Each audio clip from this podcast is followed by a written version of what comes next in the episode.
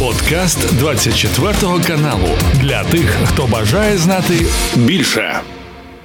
Хочу з вами поговорити ось на яку тему. Гвардія нам пише наступне: президент Росії Путіна розпорядився збільшити контингент збройних сил країни на 170 тисяч осіб. Загальна чисельність російських військовослужбовців, включно з військовими та іншим персоналом, тепер становитиме близько 2,2 мільйона осіб. Ну кількість не значить якість, але е, я б з вами хотів поговорити з приводу е, е здобутків, з якими він буде йти на вибори, е, тому що скоріш за все, ця тема е, також певним чином впливає е, на вибори, і хотілося б дізнатися, а яким саме чином, чому саме зараз він зробив е, оце таке впровадження.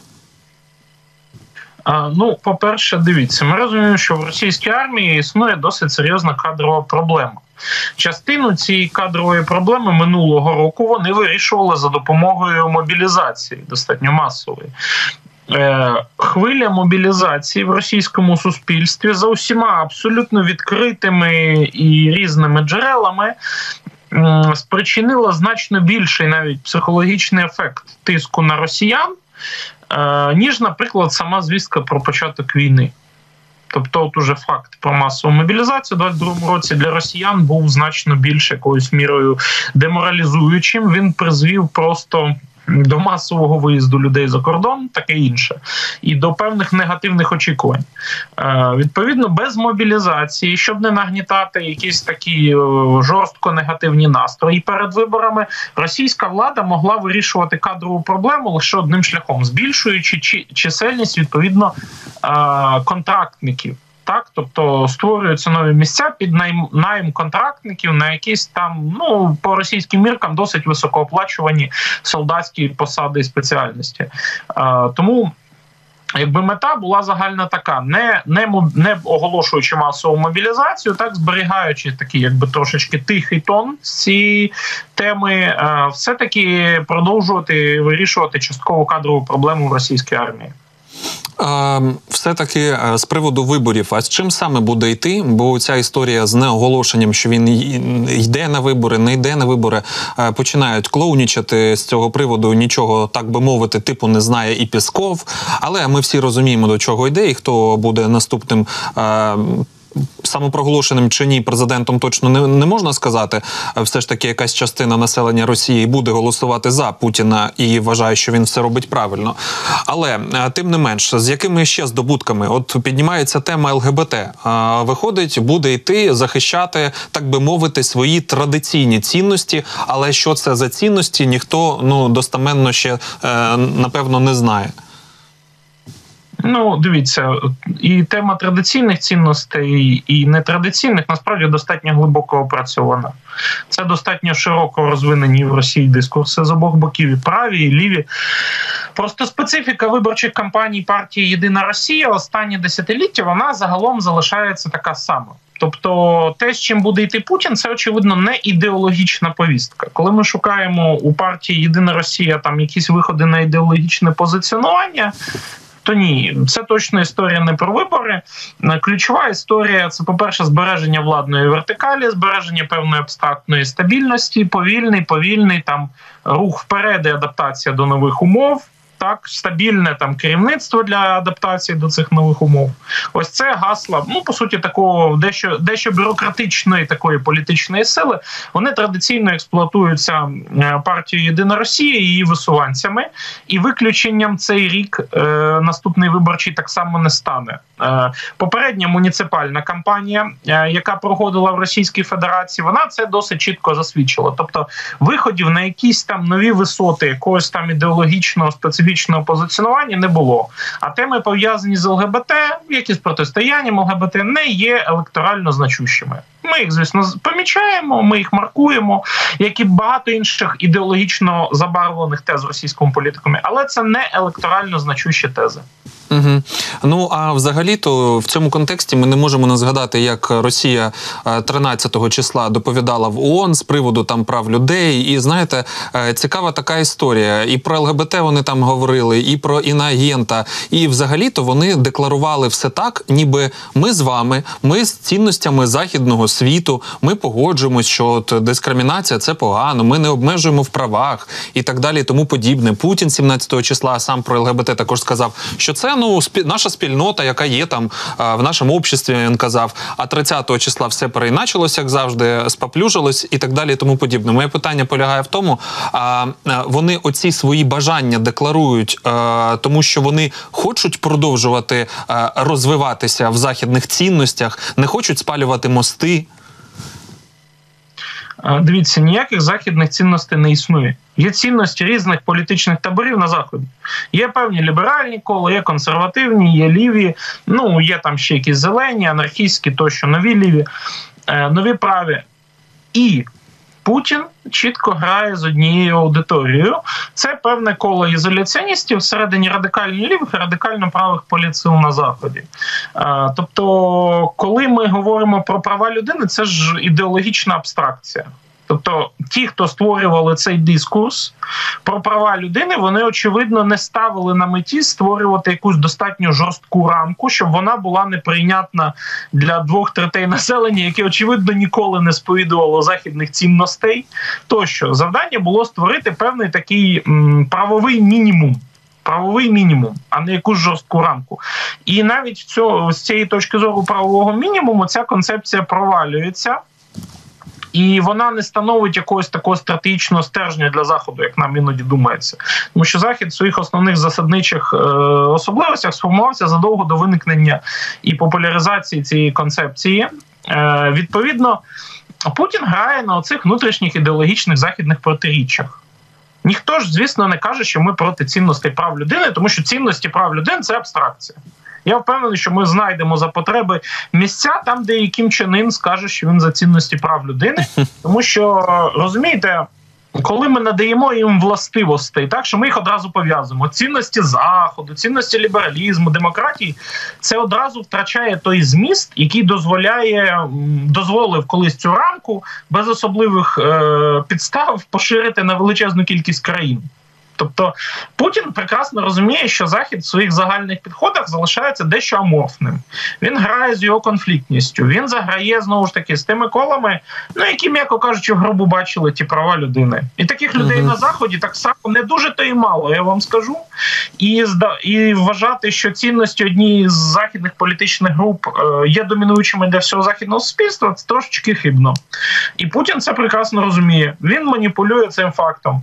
Е, немає розумієте ніяких ідеологічних нормативів у заходу, які ми маємо чи хтось має виконувати. Це вигадка, і захід сам не до кінця розуміє, як ще йому взаємодіяти з цими достатньо абстрактними інструментами. А Путін розуміє, що він просто може нівелювати їх значення і не звертати на них увагу.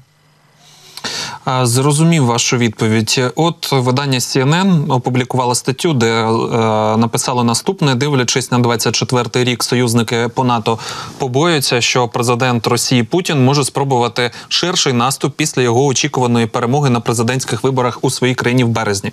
Продовжуючи тематику е, нашої розмови з приводу виборів, от долучає саме цей е, факт, який написали. Ну точніше, можливо, навіть припущення, але все ж таки, як гадаєте, з політичної, з геополітичної точки зору це можливо? Ну, по-перше, з політичної точки зору ніхто ж не відкладав наступальні дії, які відбуваються зараз. Російські війська продовжують намагатися промацувати ну, район навколо Авдіївки, і от якраз таки Авдіївка виглядає для них максимально такою політичною метою. Тобто е- ціль такими силами шаленими, з такими великими втратами брати е Авдіївку, оточувати її була лише політично значима. Тобто завдання вже було поставлено досягати певних успіхів не після виборів а перед виборами, щоб демонструвати певну успішність тієї загальної канви, яка там називається СВО, да показувати, що це не якийсь безперспективний трек російської політики, а що він помалу, помалу, якимись там зусиллями все одно рухається. Да, Бо перед виборами це важливо. Як на мене, спроможність Росії наступати навесні буде залежати від того, яка буде зимова кампанія. Якщо ми думаємо, що Росія призупинить наступальні дії взимку, то ми ну помиляємося. Вона буде просто проводити далі ті самі операції, які зараз проводить, наскільки їй це буде вдаватися.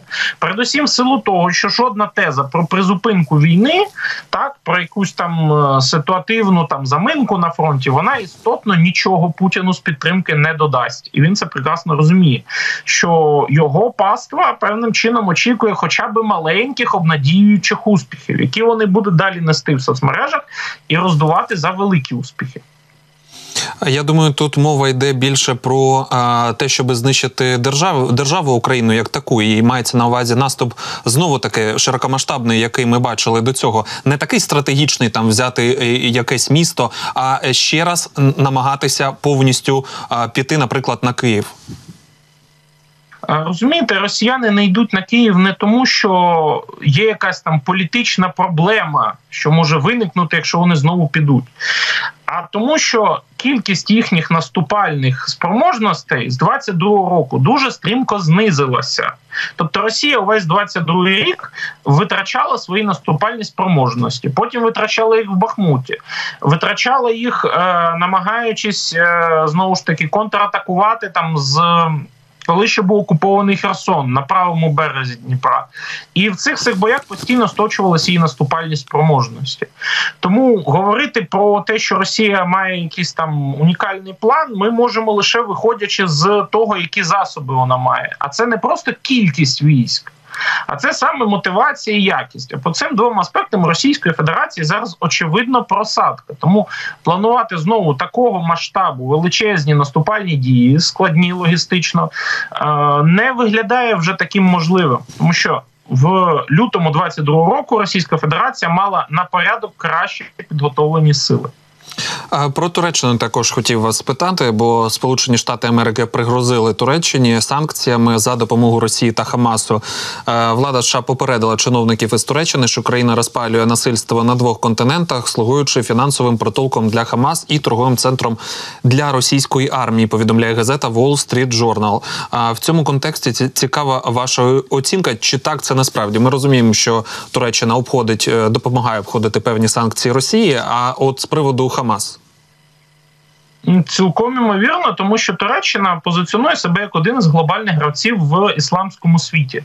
А це означає, що величезна частина течій, які існують в ісламському світі і мають вплив на близькому сході, можуть бути так чи інакше в Туреччині представлені і навіть використовуватися часто побічною Туреччиною в її цілях. Тобто не треба дивуватися, що якісь ісламські рухи знаходять собі прихисток. Там частина їх емісарів знаходить собі прихисток в інших ісламських країнах, тому що це абсолютно очікувана і закономірна історія. Знову ж таки, е, Туреччина не вважає Хамас терористичним рухом. Офіційно законодавчо немає такого рішення. Тому е, я би не сказав, що звісно Туреччина є якоюсь специфічною базою Хамас, але е, ми розуміємо, що Туреччина очевидно може може мати з представниками Хамас е, якісь взаємовигідні домовленості і контакти. Оскільки Туреччина не є якимось там гравцем, який грає від імені Заходу на Близькому Сході, і точно не збирається імітувати якусь там солідарність з позиціями США на Близькому Сході, бо інтереси Туреччини на Близькому Сході цілковито окремі і, власне кажучи, винятково турецькі. Ну а для України Туреччина Ердоган можливо таке чорно-біле питання: друг чи ворог?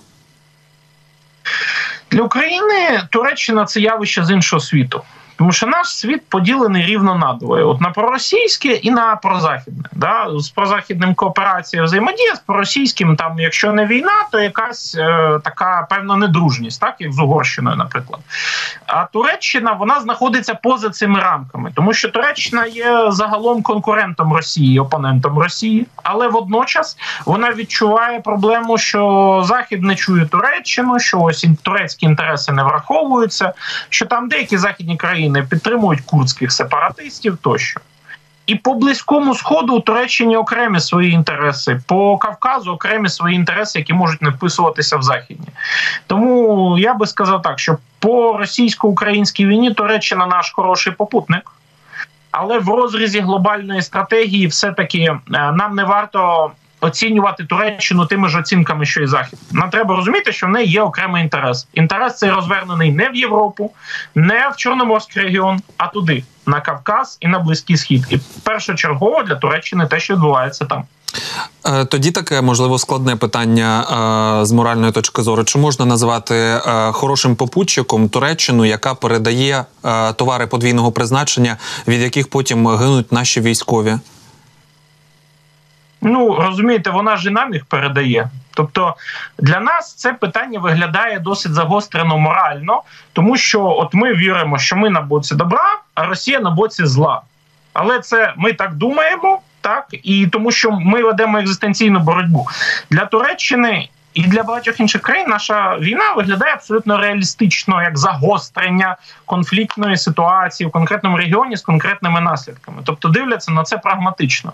Туреччина може отримувати економічні зиски від російського газу, отримувати якісь зиски від прагматики, тощо, але вона ніколи не буде оцінювати цю історію моральним критерієм. І геополітика ну це, мабуть, остання річ, яку можна досконало моральним критеріям виміряти, тому що ну ми бачили знову ж таки в російських в російській техніці західні комплектуючі, і вони нікуди не закінчуються. Ми бачили багато західних топ-корпорацій, які таємно продавали щось, а може й досі продають Росії. Так, але ж е, знову таки ситуативні інтереси окремих гравців або груп еліт, або навіть частини державних органів, вони ніколи не заміняють національний стратегічний інтерес. Національний стратегічний інтерес Туреччини це експансія на Кавказ, і в цьому Росія точно їм не друг. Це Росію, ну скажімо так, зараз настільки, звісно, не хвилює вже, тому що Росія була змушена відкотитись на Кавказі. Але це стратегічна проблема для Росії, яка нікуди не буде йти далі. Тому думати, що ось Туреччина, вона така, якби не з нами на двох стільцях. Це просто ми трошечки в іншому регіоні існуємо ніж Туреччина, і у нас інші баланси пріоритетів. Почули вас. Ізраїль планує затяжну кампанію проти Хамас. Financial Times нам про це каже. Е, кажуть, що військова операція може тривати щонайменше рік, а найбільш інтенсивна фаза до початку 24-го року. В цьому контексті, звісно, завжди постає питання останній час, що дуже багато уваги переходить до Ізраїлю і до тих проблем, які там відбуваються. Е, така оцінка ситуації, як від видання Financial Times, ви е, підтримуєте чи все ж таки ні? Ну я думаю, що по-перше, операція дійсно буде довгою, тому що самі сили Хамас і деякі інші палестинські збройні формування вони не є регулярними збройними силами. Тобто, це здебільшого партизанські формування. А вичавлювання партизанських формувань це завжди з військової точки зору була справа довга. Так е, тому дійсно ця операція розтягнеться навіть уже коли Ізраїль можливо буде мати більший контроль за територією, все одно Хамас буде продовжувати наносити якісь удари у відповідь, тому що він веде абсолютно асиметричну війну. Так, тобто, це не історія про те, де 10 бригад однієї армії борються з 10 бригадами іншої. Е, Хамас не схожий на регулярну армію.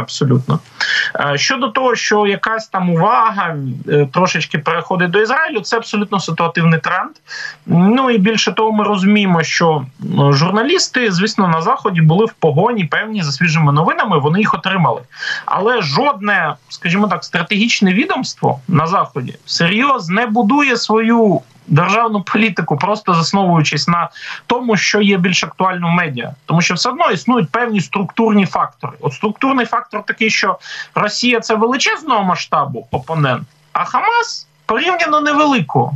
І відповідно Україна має значно Україна є значно менш забезпечена тими спроможностями, які їй необхідні для знищення е, російської окупації, ніж Ізраїль забезпечений для знищення Хамасу. Відповідно, все одно з управлінської точки зору е, Україна нікуди не йде з управлінських документів, з рішень, з столів глав держав, з їхніх постійних різних концепцій і стратегій. Це все на щастя залишається, навіть якщо фокус уваги журналістів тимчасово перемкнувся в інший регіон.